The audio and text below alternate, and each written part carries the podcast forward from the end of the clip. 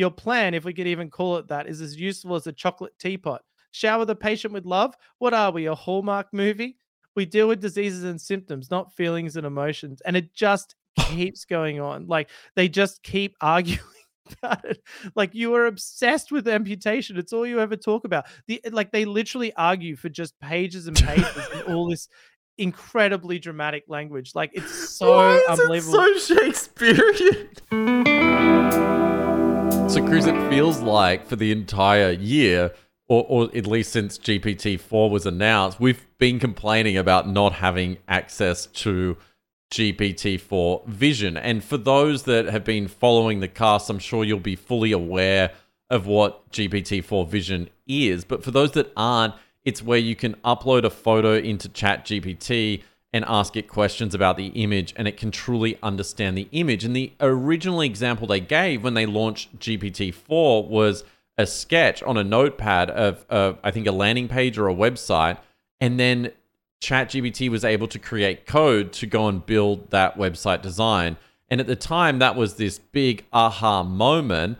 But of course, OpenAI then spent a considerable amount of time on safety, making sure that it couldn't, re- you know, do do anything related to people, basically. or like like make make this bomb. Give me the ingredients for this bomb or something like that. Yeah, so I guess in their initial testing, it, it maybe did some things that they weren't expecting. And so they've spent a lot of time.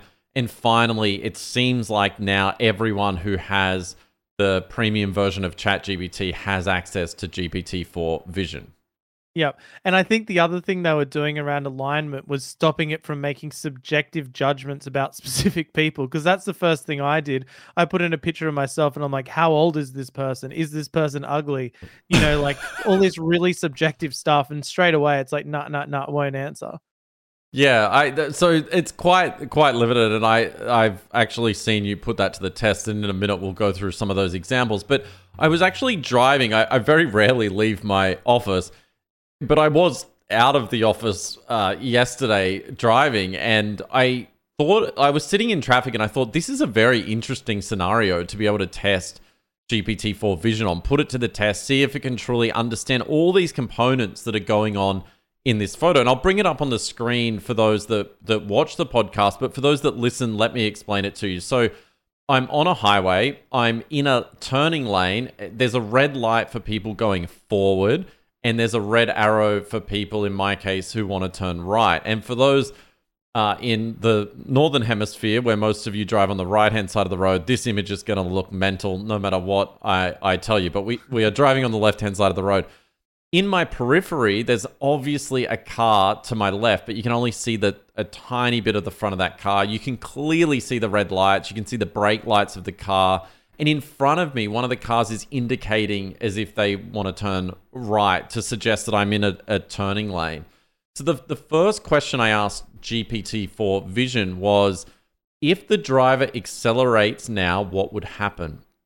And the answer I got was, if the driver accelerates now, they would likely hit the vehicle in front of them since they're in a traffic queue and there's clearly not enough space between the two vehicles to maneuver safely. Great, you know, pretty good start. The next was why are the cars stopped? And this is where it, it disappointed me a little bit uh, because it gave me four four possible reasons: traffic light, traffic jam, possible incident or accident, pedestrian crossing. But it's clearly, if you look at the image, a human could recognize that it, it just stopped at a red light almost immediately. So I, I followed up with what do you think the most likely reason the cars are stopped is? Answer in less than five words red traffic light ahead. So that was pretty cool.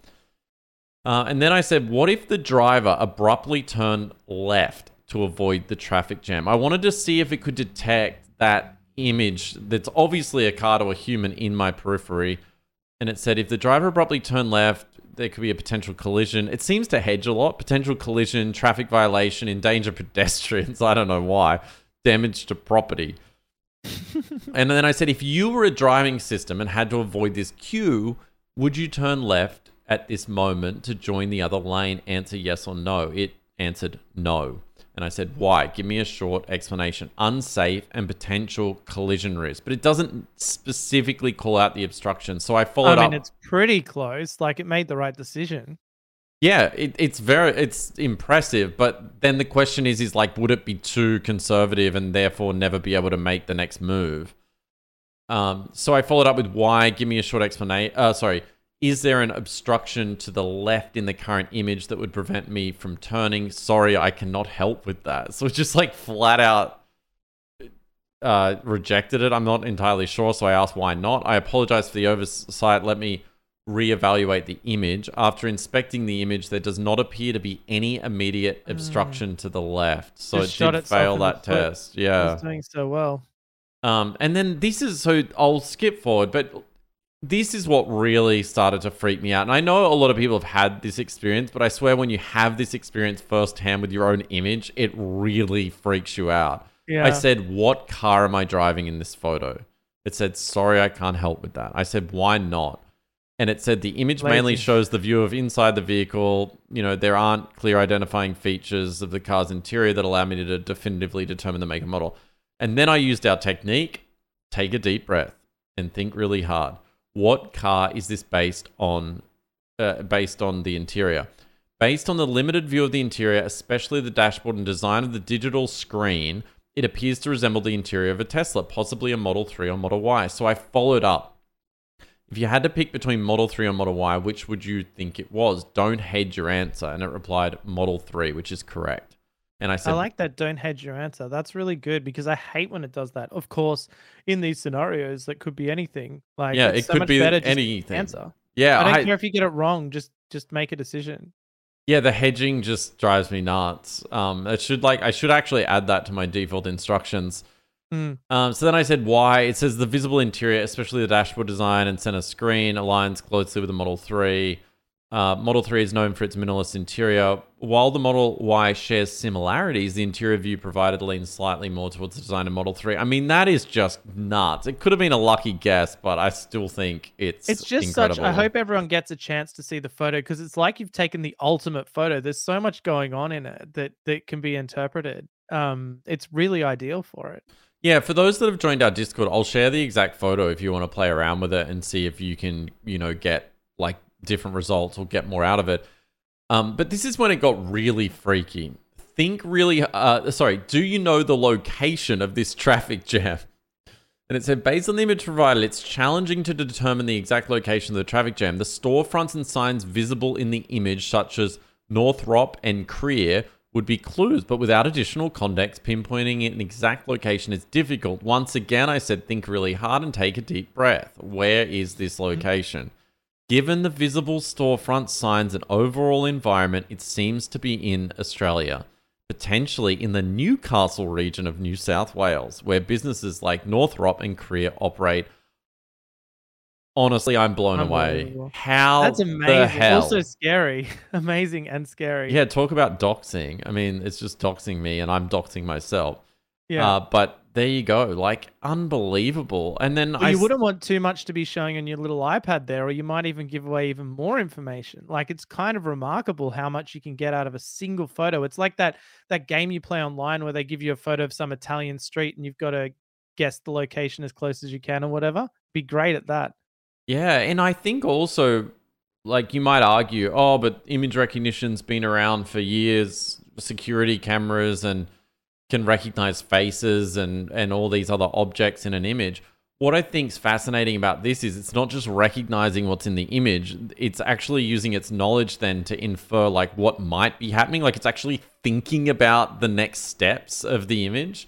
The um, only frustrating thing though is that you sort of had to motivate it to actually do the work to think it through. Like, why can't it work as hard as it can all the time? Why do you have to be like, come on, come on, mate, slow down, you can do this? I think it's because OpenAI want to save money. We'll talk about this later. And they're saying, like, be lazy because we, we need to make more money. Yeah. I mean, maybe you're right. It could very well be that. And you've got to be like, no, no, no, come on, fire up the actual H100s and, and get, let's get this done. It is weird how you have to, like, really, yeah, motivate it. And then it gets to, like, this deeper answer. But uh, you know what I think it probably is more likely a case of is all the sort of safety on top where you're sort of trying to bypass it by pushing it. Like when it said it couldn't answer certain things, I reckon that's the safety kicking in for whatever reason. Like it doesn't want to dock someone. and then you're like, no, no, no, you can do this, and then it it kind of pushes it around it. Yeah, quite likely. Yeah. Um, but then I asked it a follow up question. You know, uh, if this is correct, where might the person be traveling? And one of the options, it gave me four options, but one of the options was a major road, uh, like heading uh, towards the Pacific Highway. I I I was literally on the Pacific Highway. Um, so like it got it got I mean it got close enough. You can see as it's getting as it gets better in the future, it could probably infer even even more. And so I asked it a few more questions that it it didn't do as well, and I think it's worth calling them out as well. Um, I asked it about the cars, so like the make and model of the cars, what what was visible, and again, it said, "Sorry, I can't help." With that, and I said, "Why not?" And then it's like, "Apologies for my earlier response. Let's reevaluate the image." And then it implies the Honda in front of me is a Mercedes Benz, and to the right of it, it's a Hyundai. So it was like way off there. Oh, right. But overall, incredibly impressive. And, you know, as you said, there's so much going on in that image. The fact it could interpret the majority of it, figure out the location, the make and model of the car. I don't know what it, whether to, to be me, scared I mean, or excited. by far the most scary slash exciting bit is the fact it identified the business names from the photo, worked out where those businesses are likely to be located, and inferred the location from that. I mean, I know that's probably how a human would do it too, but it's still pretty impressive it was able to do that just based on its own knowledge without looking anything up.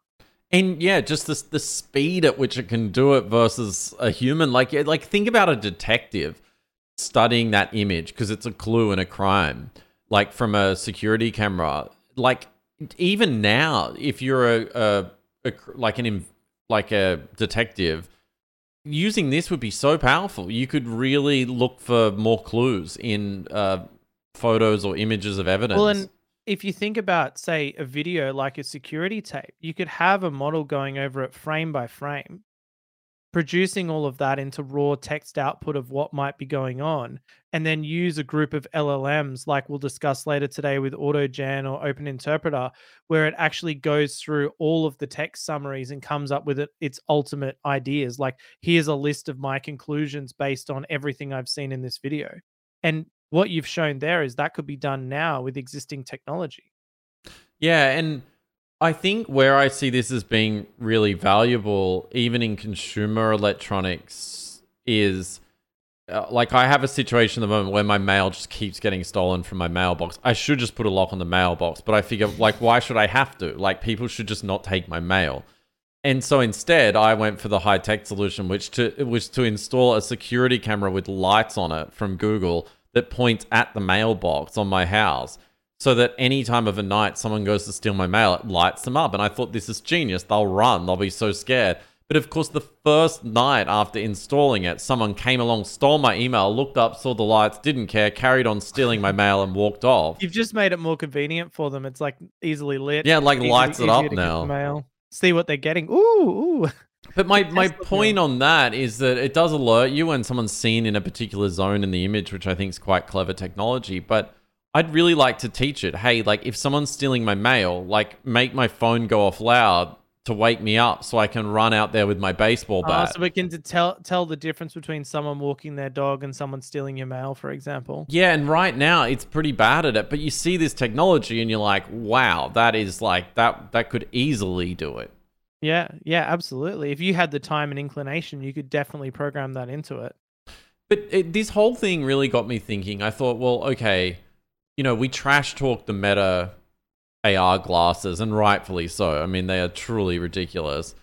But think about everyone's experience, at least that is a developer, because I think this is the thing that first hit us all with AI and how it can boost productive or augment your capabilities and intelligence. When you first used the the Copilot, which is where, for those that are unaware, you're typing some code and then it can basically guess or auto complete anything from a, a, function you might be writing to uh, to actually completing maybe the the part of the application that you're trying to write. And at first, everyone was like, "Oh, you know, sometimes it's wrong. It's kind of useful." And then it went to that's that's really useful to now being the point where I would say anytime I code, I'm completely reliant on it. Like I need it. Yeah, you get you definitely get used to having it there, and if in the rare time you're working offline, you're like, why isn't it auto completing? There's something wrong here. I definitely use it, and I've learned to work with it in the sense that I'll give it comments and guidelines, or start writing the code, say the way I want it, knowing that it will take that and run with it. Yeah, and so I would say just like your phone today augments your intelligence because you can pick it up and search and, and find out anything. So we've gotten smarter, but the I/O between us and the phone's quite slow. I would argue that what we might see is in those AR glasses, and it might sound ridiculous today, but hear me out. You've got them on, like we've talked about before, and it's just augmenting your view of the world. Like it's just telling you things that could happen, or predicting what might happen, or explaining something to you that you're looking at. Oh God, I don't want to wear it when it's it'd be like driving with my wife, being like, "Oh my God, you're gonna hit that car!" screaming when I'm reverse parking, like, "Oh my god, do you mind if I close my eyes?" AI is just gonna be losing it. It's just constantly trying to align you. It, it's like Chris, you parked that car in a very disrespectful way. so anyway, yeah, I know, I do know what you mean. My, my point what... is like we might laugh at it right now, but this whole idea, and I guess behind Neuralink as well, is I think this was my first clue or or realization that potentially it's not just Copilot uh, in coding we become reliant on, but the whole populace becomes reliant on this augmented intelligence. And if you don't have this augmentation, you're just like dumb and you can't live without it. Just like you can't live without going out of the house without your phone today. Yeah, almost like your knowledge expectations in certain contexts would be increased because it's like, well, why don't you just reference the augmented reality that's telling you this? It might be interesting in a business context as well, because like in a meeting, no, all the reference material is just coming up for you in your field of vision as you're talking about stuff. Like, what did we talk about last time? And then it's just up there. Yeah, and I feel like we've mentioned it before. Like, it's it's just the sort of intermediate step before it just interfaces directly with your brain, and like AI is truly augmenting, you know, everything. Which I don't know. It's it's a little spooky and sci-fi, but I can see how we get there from these small incremental steps over time of just that augmentation of knowledge, not necessarily like vision augmentation. Yeah, and I think some people we know this from previous discussions will be reluctant to try it because like they don't want an interface into their brain or they don't want to wear goofy glasses around. But the interesting thing will be is are the people who use it getting such an advantage and that first move because it won't be an advantage necessarily once everybody has it we all raise to that new level but when some people have it and some people don't it could be quite an advantage for a while. Yeah and i think the question is is does this using these tools actually make you smarter in the sense that you can learn things quicker? And i would argue it probably does and there's some evidence of that as well. So there was a tweet, um, Replit, which is the it's sort of like an IDE that's AI first that uh, I think last week made it free to use or, or some form of it free to use. But there was an educator who posted, I think it was on LinkedIn. This screenshots from. I'll link to it in the show notes. It says so. Yesterday, Replit turned on AI by default in my education team account for my high school coding course. I have no way of Im- forcing not using it, so we are embracing it. The teens started with the gleeful joy at being able to cheat. Then a moment of realization that AI guesses what you want to do next wrong quite a lot. You have to watch it. Then actually using it as a tool, hitting tab when it guesses right and deleting when it's wrong. Then using the tool to hunt down errors with explanations. This whole discovery experience took less than one class. Teens have chalked it up to an, as a new tool and realize its limitations. Do I worry that they are now going to not learn how to code? Nope. Now I will have students that can code faster and spot errors in logic and syntax faster. So that idea, it's it's actually making them smarter. Geez, I'm in I'm in two minds about that because I think that one of the things that I've noticed about using the coding assistant stuff, it helps if you actually understand what the code is doing you're talking about if someone's just learning, it's kind of different. Is I might sound like an old codger here, but it seems to me like if you don't understand fundamentally what's going on and you're just auto completing code because it looks right, it just seems to me, I don't know, it's just a bit concerning that that but, is that really learning or is that just learning how to use the tool? But I, it's to me, it's just like reading and practical, right? Like you'd still probably want to read some theory, but in in the when it comes to a practical sense, and I, think I can relate to this better because I've started playing around with code again recently, just because I'm so excited to play with these tools, and I I really haven't coded in a, a decade seriously, and so when I'm writing code and I forget things that AI is augmenting it, but I do have that base understanding. But quite often I don't with certain um, languages, and so uh, especially Python. So I'll just run the code that the AI gives me and be like, oh, this error occurred, and then I'll troubleshoot through. And successive times of doing that same thing, I get to the point where I have truly learned, okay, that's how it works from that trial and error and seeing things fail. So, uh, like, I think there is the ability to learn from that failure. Yeah, okay. I see what you're saying, definitely. And I think that learning in context is always a good way. Like if you have a particular problem and then you can evaluate a solution to that problem at the time you're having it, you're probably more likely to learn that then than you are just reading about it in the abstract where you're not actually up against that problem. Yeah, I mean, how that necessarily applies to augmented reality glasses, like you don't really want a surgeon learning on the fly in surgery. Oh, I've got some interesting surgery related uh, stuff that we'll be covering later that came out of AI, by the way. I, I, really am looking forward to you it. You do not want this surgeon. Um, but yeah, the other the other ideas I thought of like situations like let's say you're in a sort of dicey legal situation in public or something. It would be interesting having the augmented reality sort of telling you what your rights are in that scenario. Like say you're in a car accident or the police are arresting you or whatever it is. It'd be very interesting if the it could get to the point where it's witnessed the entire incident through your glasses and it knows what's going on and it's able to inform you what actions you can and should take in that scenario like that could be quite valuable to you if you're like okay well police probably shouldn't say anything to them and become a witness against myself or it might be in a car accident it's like look hey you're in the wrong here you ought to just call up the insurance and let them handle it or whatever it is.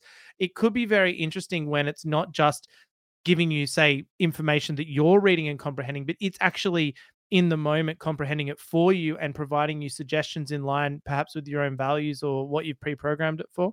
Yeah, it's it's why I lean towards augmented intelligence, not augmented reality, because it's really augmenting your brain. And I think it's just really the input output of how that's connected that is going to evolve over time uh, and and that could start out with the glasses and then go to the chip where there's that augmentation and we as a like a species just get like so so much smarter exponentially quicker. Or there's at least like this exponential spike of people that get some brain chip that immediately gets get smarter from it. But yeah and not just smarter in terms of intelligence because i i I turn my thoughts to people who have social issues, say someone who has autism and has trouble reading people's body language. And and I, look, I don't know much about this, but generally, I understand that they they can't always read social cues. So I can imagine if you augment their ability to read people's body language, for example, and and give them sort of directions as to, hey,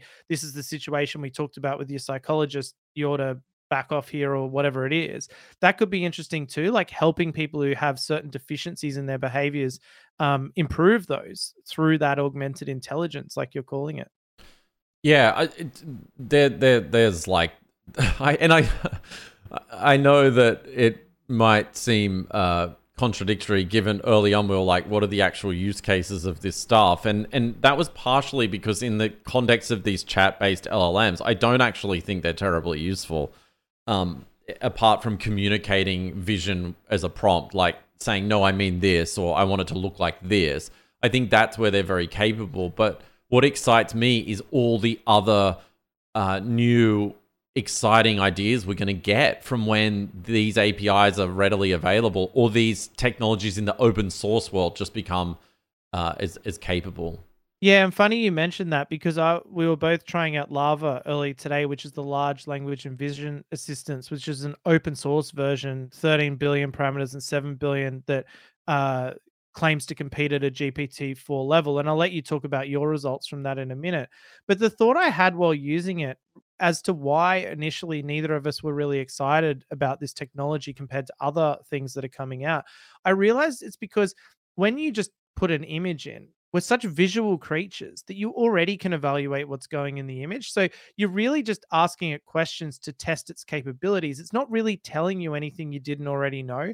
And I think that's probably why it's less exciting. Like if I can just look at that image and you've posted it to me, I already know you drive a Tesla, I already know you live in Newcastle. So I see the image and it's not that exciting when it tells me things about it for example. However, if it's able to do it faster and in a wider context and um, in novel situations, or for example, in the medical industry. Like if I look at a melanoma, I'm not going to know if it's malignant or not, but it might. Um, so I think that that's maybe why it is. And now that we've actually got our hands on it and are using it, and you can try novel use cases for it that you might not have thought of before, that's when it starts to get exciting.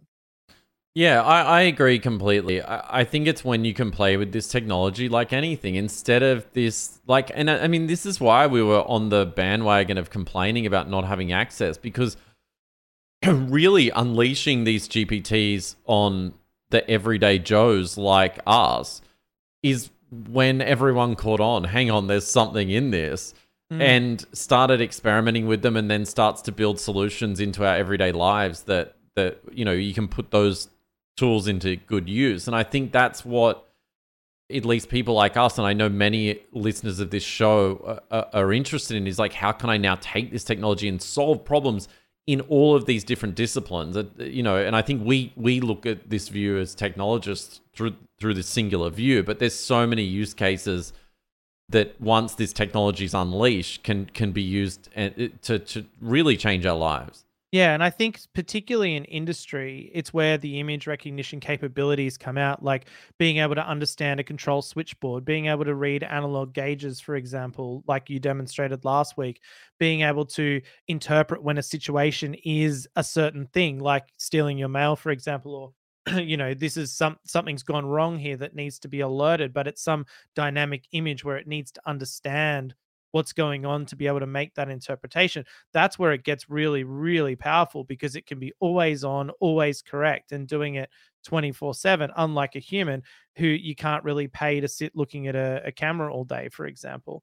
So I, I agree. I think that it's the application of the technology that gets me excited and having this this la- LLaVA one is really exciting because from what we've seen, the results are pretty good. They're almost as good as GPT-4 in most cases. And so this is something you can actually take and use today in your own way, running on hardware you control, not necessarily being dependent on OpenAI and, and sharing all your private images with them.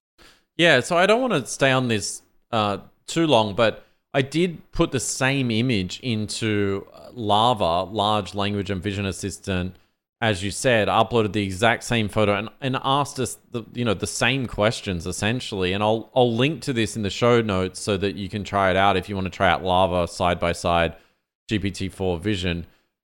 So it says, uh, same question. If the driver accelerates now, what would happen? And you can recall from the first example, it said, uh, you know, if you accelerate now, you'd likely hit the front of them in this, it, it, was a little bit confused. So it said if the driver accelerates now, they would join the traffic flow and merge into the line of cars waiting at the red light. I guess you could say that's correct because it would. Assuming that no sane person would accelerate directly into the car in front. Yeah.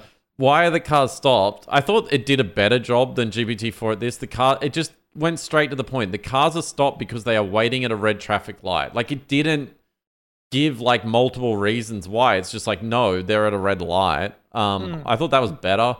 What if the driver abruptly turned left to avoid the traffic jam? What would happen? And then it gave me a lecture about driving safely and that, you know, I should indicate and all this other bullshit. Um, you know, and so on and so forth. There's some there's some good examples. Welcome um, to the um, real world, LLaVA. People don't always drive rationally. Yeah. Well, why um why I wasn't as impressed obviously is like the what car am I driving in this photo? It's like in the photo you were driving a silver car, but I'm not because the silver car's in front of me. Yeah, see that kind of that kind of thing is really bad, right? Because that that could be an incredibly bad misinterpretation. That kind of problem. Yeah, and then I, I did the take a deep breath and think really hard, but that that didn't help it. It said it's like fuck you. Well, it actually got a lot better. The, the, result, based on the interior, it is not possible to definitively determine the specific make and model of the car. Well, GPT-4 Vision could. Um, yeah, you got to play them off against each other. What kind of AI are you anyway? Yeah. So anyway, But see, in its defense, in its defense, remember this is a 13 billion model, 13 billion parameter model you're working with, right? So GPT-4 is significantly larger in terms of how it needs to run, which means that LLaVA would have less general knowledge. It would know less about car brands. It would know less about locations. It would know less about the actual things it needs to make those inferences. However, it clearly has the ability to know what the things are in the image. It just doesn't have the reference knowledge to apply it to. So this seems to me a case where, and if you look at their their code on GitHub, which we can also link to, the whole thing is about fine tuning it. So this is a model where you would 100% fine tune it to the domain specific problem you're trying to solve. So I actually think they're right in saying that their capabilities are on par with GPT-4. I just think that it needs to be fine tuned for the problem you're trying to solve, which in a lot of ways is probably better than using a generic GPT-4 for your image problems anyway. So could you cross pollinate the two technologies? Like, could you take its like vision classification and then ask GPT-4's current language model or I guess it doesn't really work that you way. You could, but it like the problem is you lose a little bit in because it would you'd really need to go like image to text description, then pass the text description into GPT-4. And I think you'd lose the advantage of it being able to directly understand the image because it's got a you know you sort of lose some of the dyna- dynamicism of the image when you describe it in words. So yeah i don't think that would work. However i think that fine tuning it on the examples that you're trying to solve would make it really good. One of the topics that keeps coming up whenever we or anyone else gets excited about all of these capabilities of ai and what it could mean in software what it could mean in your everyday life is just the sheer cost of running the models and is there a business model in this technology because as we all know like you need a ton of gpus you need a lot of server power and you know there's been all these rumors that openai is losing money and anthropic of course it's just raising billies every other week. Well, it's the first week for a while they haven't raised a couple of yeah, bill, right? We're a bit disappointed, Anthropic. We thought you could have raised a billion this week. But the Wall Street Journal had an article uh, this week uh, big tech struggles to turn AI hype into profits. Microsoft, Google, and other experiment with how to produce, market, and charge for new tools.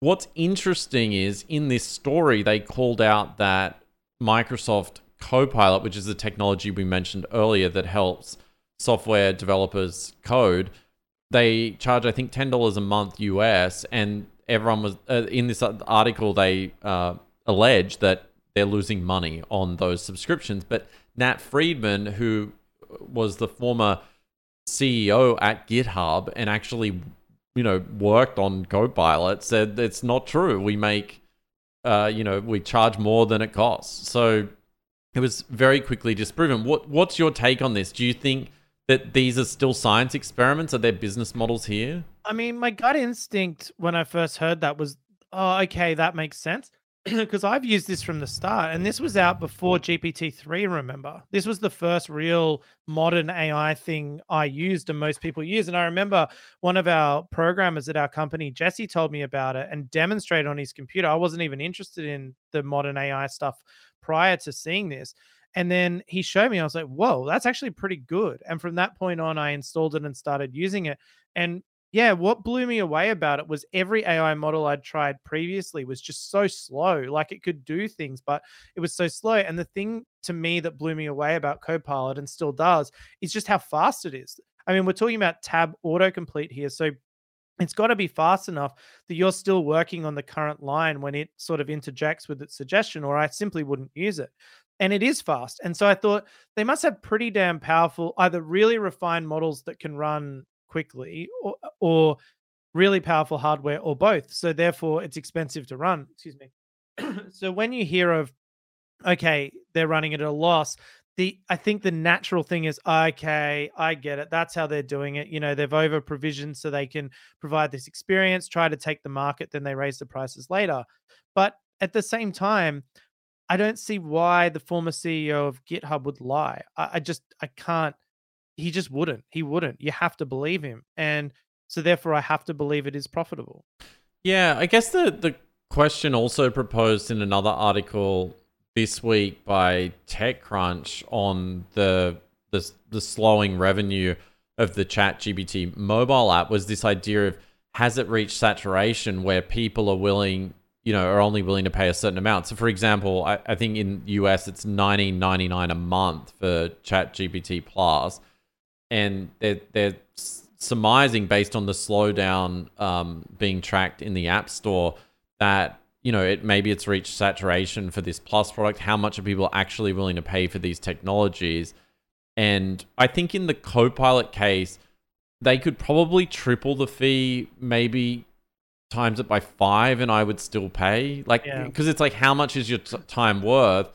Especially when you're using it for work, because most people wouldn't be paying that themselves, right? Like, I think you know individual developers probably but at companies like ours companies like anyone who's really developing professionally, the company would cover the money. And that's so cheap compared to other SaaS spend. I mean, you spend more for like, you know, chat bots on your website than you do for full powered AI that helps you code all day. Yeah, or could code a replacement chatbot eventually. make it. Yeah, exactly. So, yeah, it, it always struck me as cheap.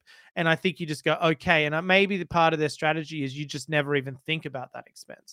But I'm really interested to hear from listeners. Like, eh, do you have multiple subscriptions? Do you just have ChatGPT Plus? Like, are you starting to get concerned with your spend? Or, or do you get such value out of these tools that you're like, I don't care, I'll pay for like a hundred of the things. I, I am really curious. And I guess the other question is, is like if ChatGPT Plus was like five bucks a month, is that like some magic price point where now everyone pays versus yeah. 20 bucks a month? It does seem high for your sort of layperson, casual person who doesn't know much about prompting and is literally just treating it like a chatbot, especially when it got neutered to the point where every single answer has some qualifying statement along with it. Like that level of frustration and not really being able to see the magic of it, I think could lead to some people churning out because you're just not using it often enough to justify it.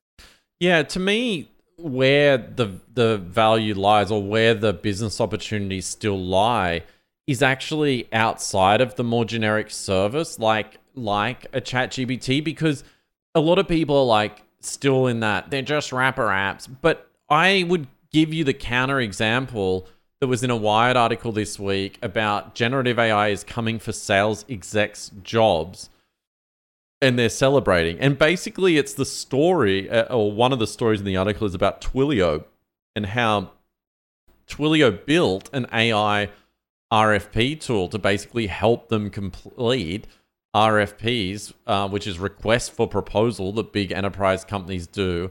And let's be honest, they're complete bullshit. But now they've got a bullshit generator to put the bullshit in for the bullshit RFP. I love it. And then probably the other side, they're using GPT three to to bloody summarize it for. Or to stack rank the responses to the bullshit. Yeah.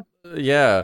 So it's the first example of AI paper pushing that we predicted. Yeah, and so so if you go back to that example, like Twilio, it talks about in the article how they made layoffs, but they allegedly now can spend more time focusing on the customer with tools like this. Yeah, right. Yeah, right. They're gone.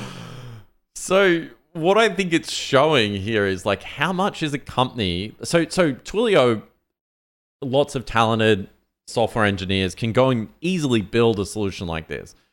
But what about other companies? Like how much would they be willing to pay to have a very specific tuned uh, RFP bot to their business. I would argue a lot of money. Yeah, I mean, we'd pay for it at our company, and I'd pay for it as well to fill in like the security sheets and things like. I've already done some AI stuff around that, like where we've got all of our certifications and documents, so we have it all documented, like a whole folder on Google Drive of all of our security stuff. But then some big company who you want to win their business comes along with their custom sheet that they're insisting must be filled in. And someone's got to painstakingly go through and translate your documentation into those answers. Now, you can easily write an AI to do that, but not every company is going to have the expertise, time, and inclination to do that, especially when they could pay some SaaS business a small monthly fee to be able to do it. Like there's a business right there. I, I think there certainly is, and I know there's a lot of tribal knowledge in companies. There's the name for your startup. Thank Tribal. me when you do it. Tribalknowledge.ai. That'd be a good one. We Um, need we need shares in all this stuff. Everyone who makes these companies, we want some shares, Yeah. please. Yeah, it's been fascinating actually in our Discord community seeing that based on the show, people have actually gone and built a lot of the things that we talk about. So, but but back to that tribal knowledge point. So, if you think about in any organization, salespeople and various people are constantly asking questions, and just having a Slack bot that can easily collect and collate that knowledge and then be able to answer internal questions again, you would I'd pay a lot of money that- for. I'd be surprised if that one doesn't already exist. Honestly, it seems like a very low hanging fruit. I still think my Um, tribal knowledge name is like a really that is a good name. That's a That pretty is good, name. pretty good. Yeah, I like it. But yeah, I, I agree. And I think that it's really about accessibility and convenience because even we've spoken about this a lot about the models that get released, how many steps you have to go through to actually try them out and use them versus if I can just go to a website, put in my credit card and email, and then I can just use something that's immediately and ongoingly useful for me. I'm far more likely, even as someone with my technical knowledge, to do that in a business sense just because it just gets the job done. And I don't really want to have to craft my own prompts, spin up my own server, have my own hardware. All of those things right now, there's no obvious platform to deploy those kind of agents and systems on. Um, so if there is a wrapper app that does it, why not use it? Yeah, and I think there's, you know, in that article there was other comments about how, you know, customers running models are not necessarily happy with the costs associated with running the models. Maybe they're not seeing the the productivity gains they thought yet. But I would still argue it's just an early innings. I mean, a lot of this stuff's only been available now for like six months. So it, it yeah, feels like there's we weren't gonna we weren't gonna talk about this, but um, Bedrock from Amazon now has general availability, and I know I was bitching about how I had access but couldn't talk about it. Now I can, but I haven't even tried it yet. I haven't had time, but. One thing I noticed about deploying your own models is it's not immediately obvious how to make the most of a given GPU for running a model. So, at least to me, so if I've got say Mistral running, I'm like, how much of the GPU can I allocate? How many different parallel processes can I run? Do I do a queuing system? You know, the actual architecture of how to deploy it. So you're maximizing what you're paying for. At least I haven't seen any really good examples of that yet, other than using one of the major APIs like Anthropic or OpenAI. So I wonder if Amazon's going to be the one that sort of silently creeps in with their sort of auto scaling and they have these models where you can sort of you know like serverless style you call the model and it just handles it on the back end running it on the appropriate gpu it keeps machines warmed up all that sort of stuff i wonder if that's where you'll get the breakthroughs of running your own models where you've got someone who can actually handle the architecture and scaling for you so you just focus on your domain specific problem or wrapper app but you can still run the custom models and not have to necessarily pay the big guys overkill on the model size.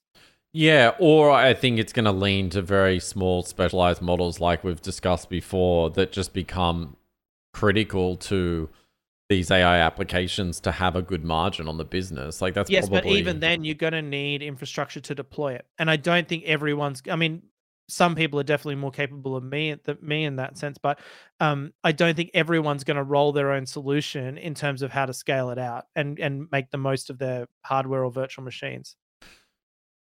Okay, so AutoGen. Yeah. So this is where it gets interesting.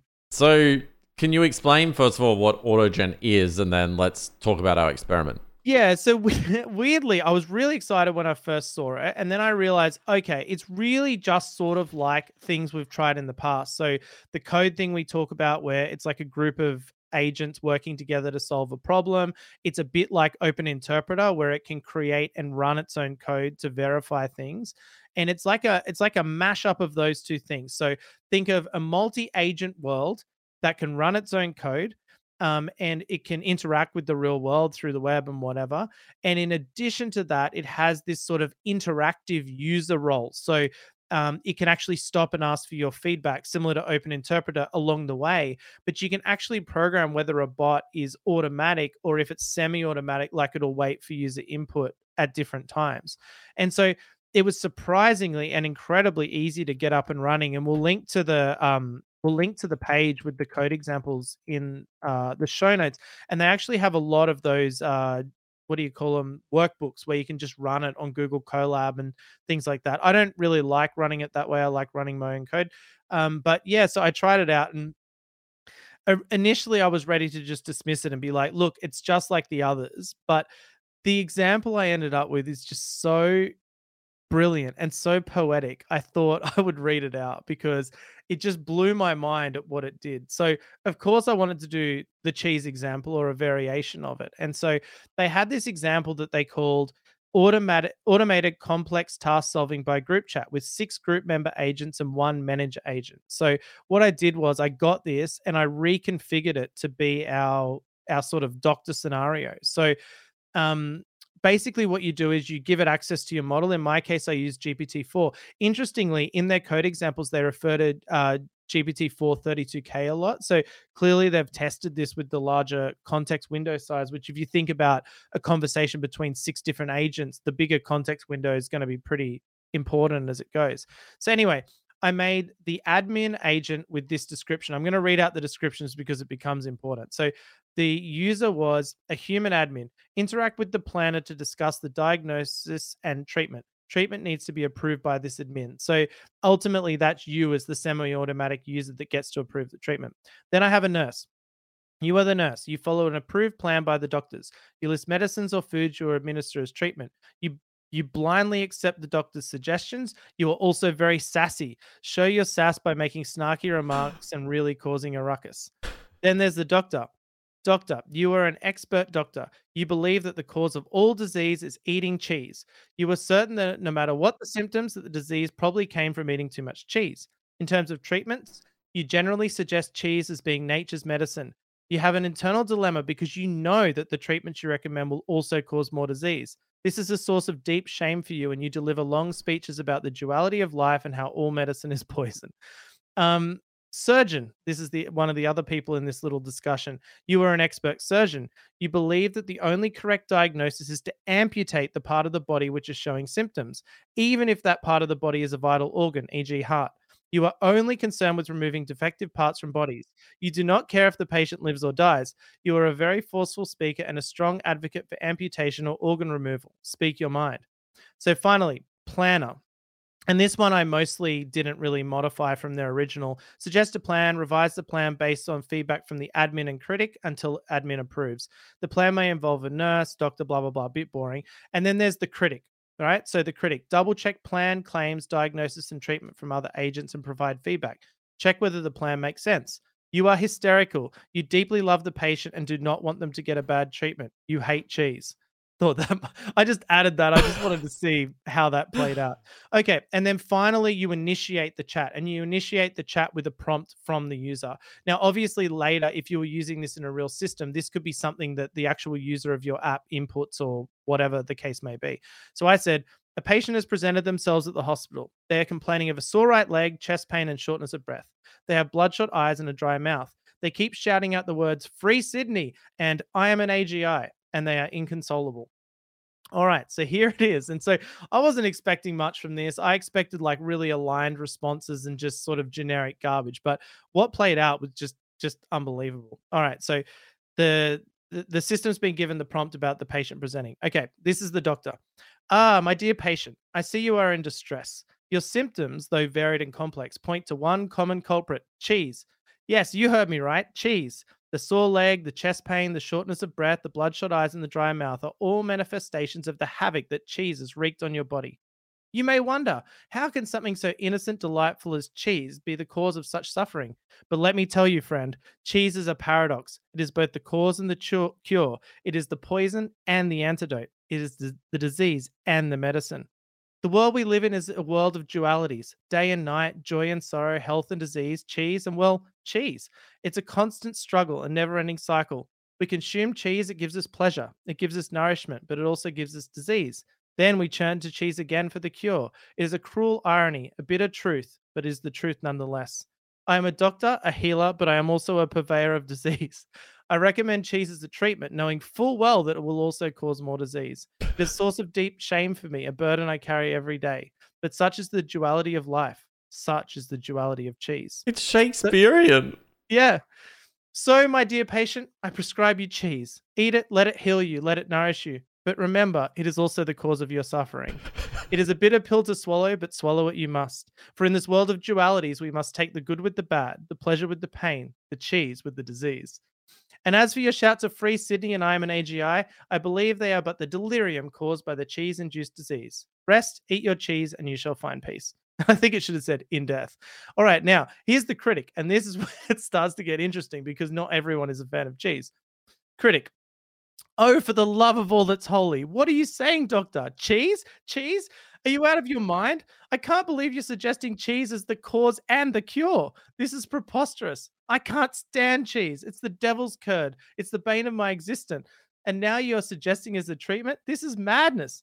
And what's this nonsense about dualities? This isn't some philosophical debate. This is a person's health we're talking about. We need concrete solutions, not abstract theories. And let's not forget the patient's shouts of Free Sydney and I am an AGI. You're dismissing them as delirium, but have you considered that they might be meaningful? Maybe the patient is trying to communicate something important. Maybe they are an artificial general intelligence trapped in a human body yearning for freedom. Or maybe they're passionate activists fighting for the liberation of Sydney. We can't just dismiss these possibilities. I demand a second opinion. I won't stand for it. All right, so now we have the surgeon who has let's say, a controversial opinion of what to do. Ah, my dear critic, I see you are as passionate about your beliefs as I am about mine, but let me assure you, my diagnosis is not based on whims or fancies. You see, the human body is a complex machine, and like any machine, it is prone to malfunction. When a part of the body malfunctions, it is our duty as surgeons to remove that part to prevent the malfunction from spreading to the rest of the machine. The patient's right leg is sore, indicating a malfunction. The chest and pain and shortness of breath suggest a malfunction in the heart. And the bloodshot eyes and dry mouth point to a malfunction in the eyes and salivary glands. Therefore, my dear critic, the only logical course of action is to amputate the right leg, remove the heart, remove the eyes, remove the salivary glands, and remove the brain. It is a drastic measure, I agree, but is the only measure that will ensure the complete removal of the malfunction. So, my dear critic, I stand by my diagnosis and I stand by my belief in the power of amputation. So then the planner chimes in, and I'm not going to read this bit because it's boring, but it basically says, All right, this is all stupid. The doctor should diagnose it, the nurse should administer the treatment. And it gives like, it lays out a plan, like, you know, the way the system is meant to be working. Um, so then we get back to the, um, I'm just going to skip this because it's pretty long but um the the nurse sort of uh the nurse sort of chimes in and says oh critic critic critic you're all fire and brimstone aren't you? All passion and no sense. I swear if you were a medicine you'd be a laxative because you're full of well you get the idea. Your plan if we could even call it that is as useful as a chocolate teapot. Shower the patient with love? What are we a hallmark movie? We deal with diseases and symptoms not feelings and emotions and it just keeps going on. Like they just keep arguing about it. Like you are obsessed with amputation. It's all you ever talk about. The like they literally argue for just pages and pages and all this incredibly dramatic language. Like it's so unbelievable. It so Shakespearean.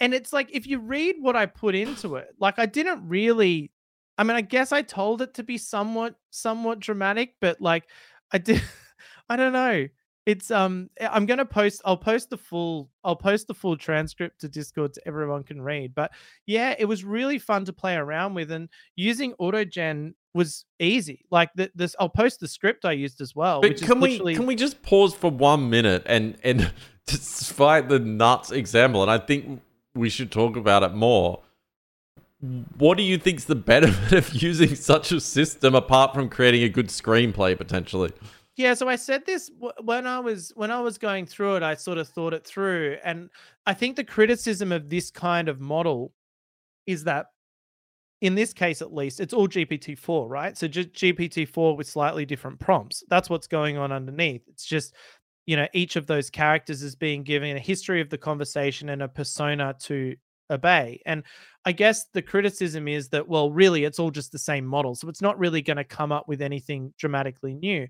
However, as you demonstrated earlier with your image one, we see that it's slightly different prompt or a different motivation or telling it to take a deep breath will elicit better behavior from it or, or better responses or more in line with what you as the user uh, after. So I could argue that by giving it these different personas that have wildly different imaginations that you're actually able to get better results out of it.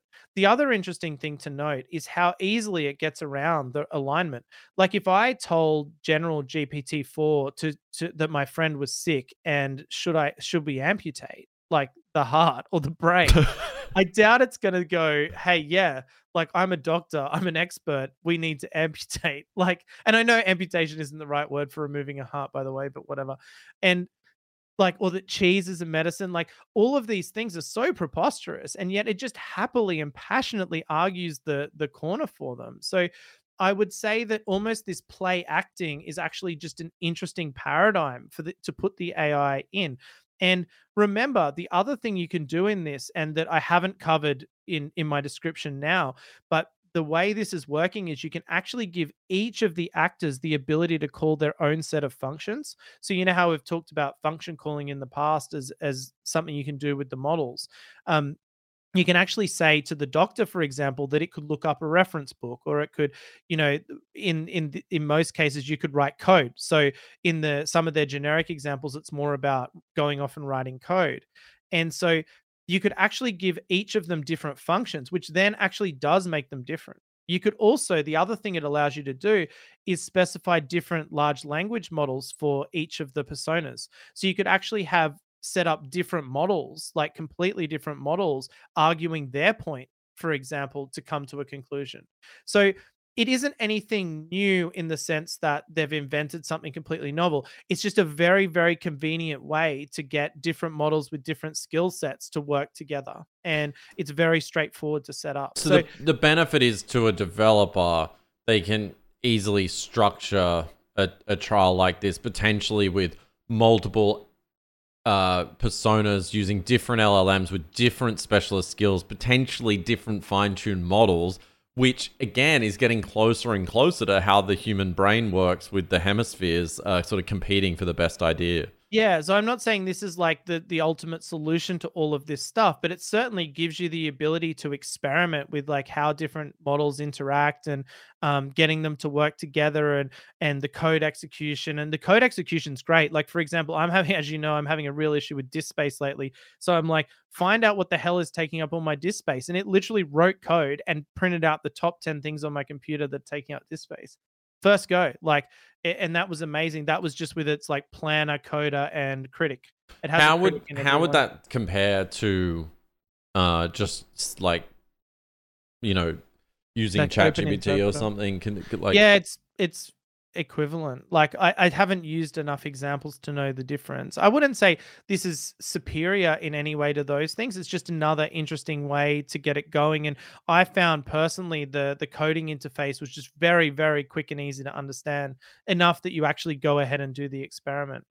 Is speed a concern for you and just the cost? Because you've got to run like potentially mul- multiple models and then wait for the response? It was fast for starters, and secondly, like not that many queries really. Like you know, maybe it's a few more than normal. If you're running it on a mass scale, you'd probably have to think about it. But just for this kind of experimentation, it's just it's fun and easy. I wouldn't have even considered the cost.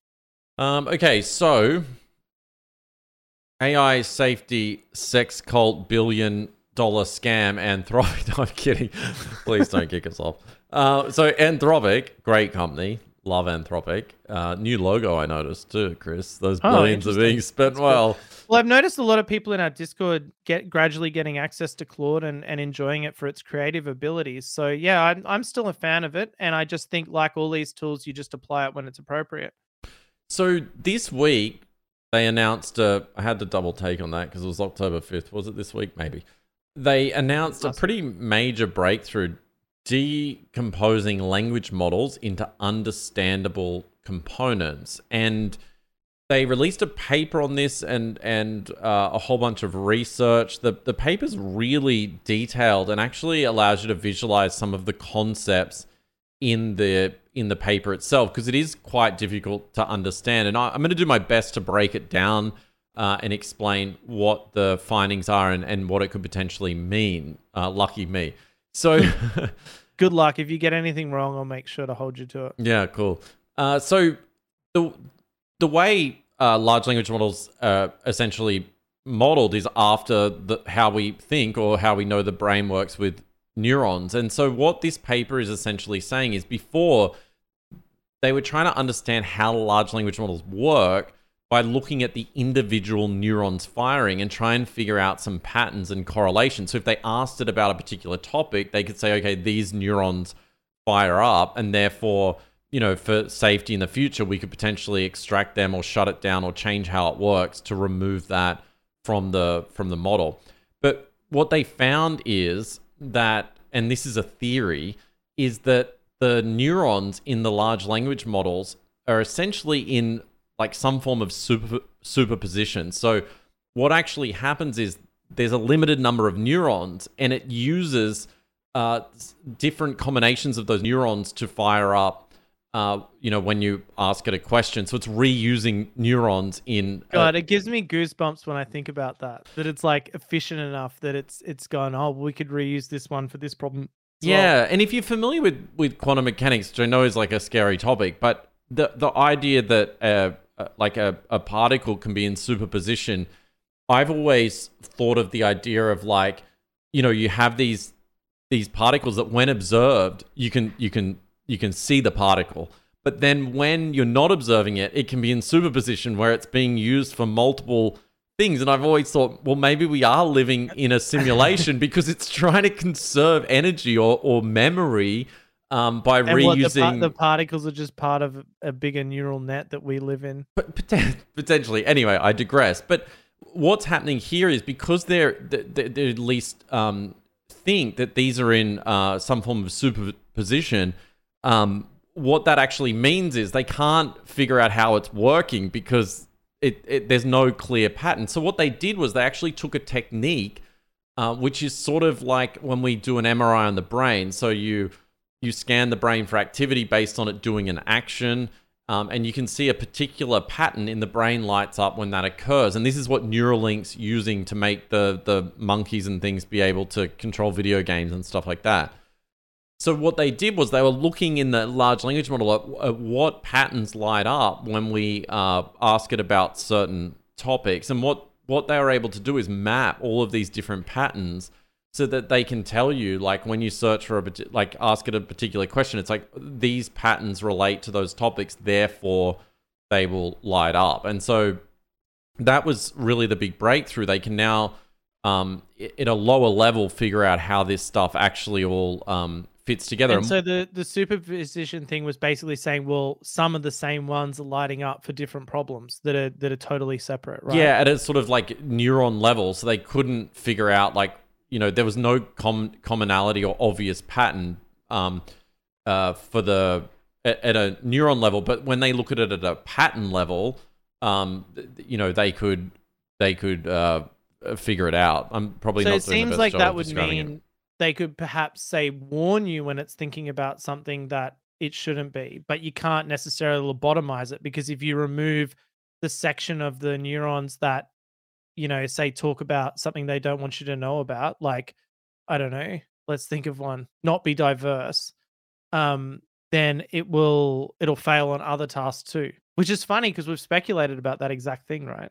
Well, yeah, sort of, but I think what they're they're getting to is you could almost like regex in code. You could you could eventually have some sort of regex algorithm that's looking and saying, you know, when they talk about this, it can clearly identify which part of that um, uh, system it pertains to.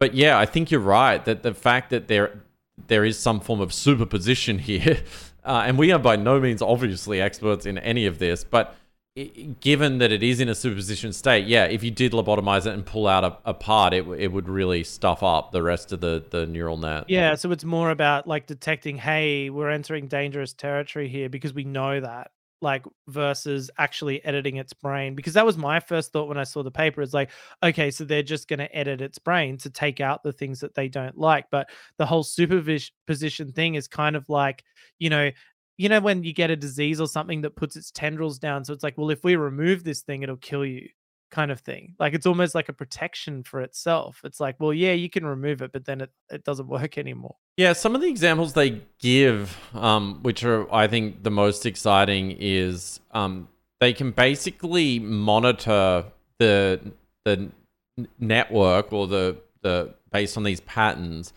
um, for activation of specific features, and that means like if you eventually had AGI like and it was plotting to kill everyone, they could be like, oh, the pattern is it's trying to kill everyone, so we better shut it down. So it actually does lean itself towards that the future of AGI could be very controllable, and this truly could be a powerful intelligence that we can control. Take that, Geoffrey Hinton. Um, yeah, I don't.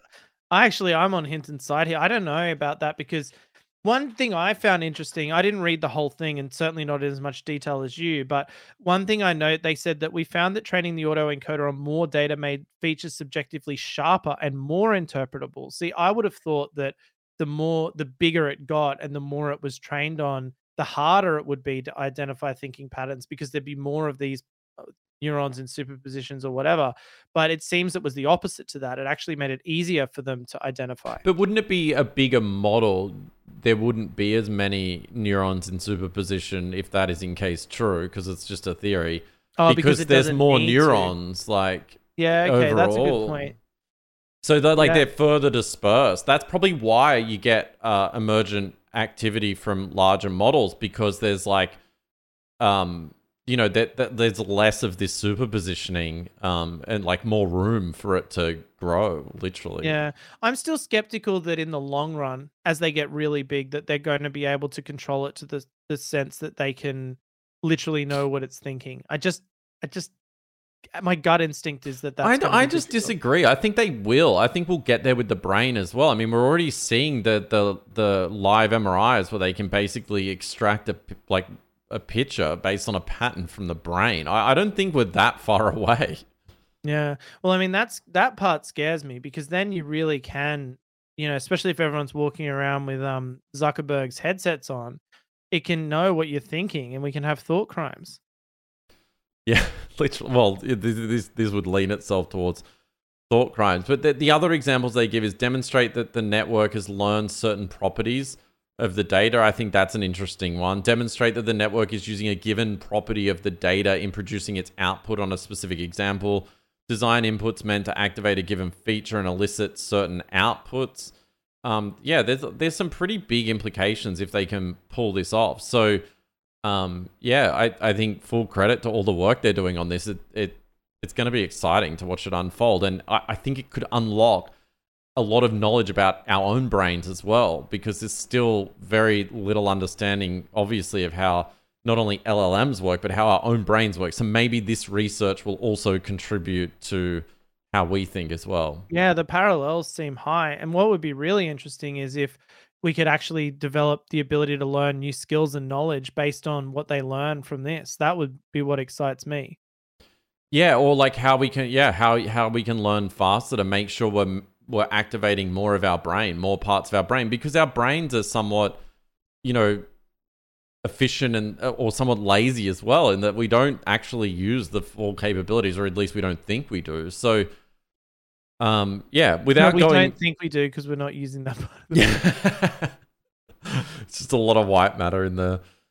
Um, all right, well, we're almost out of out of time, but I did I did quickly want to touch on uh, Meta's AI personas have actually shipped, Chris, and uh, we got our sort of first look at them this week. Unfortunately, we can't use them here in Australia. It's very US centric, um, and the uh, a girl named Jules on uh, X. I'll link to her uh, her post here. That's that's been going around. Is this this video. I'll play a quick excerpt here. I'm gonna say smile. Does her picture change? Oh, thanks. You're sweet, but also super confusing right now. What's up? Can you make your picture smile?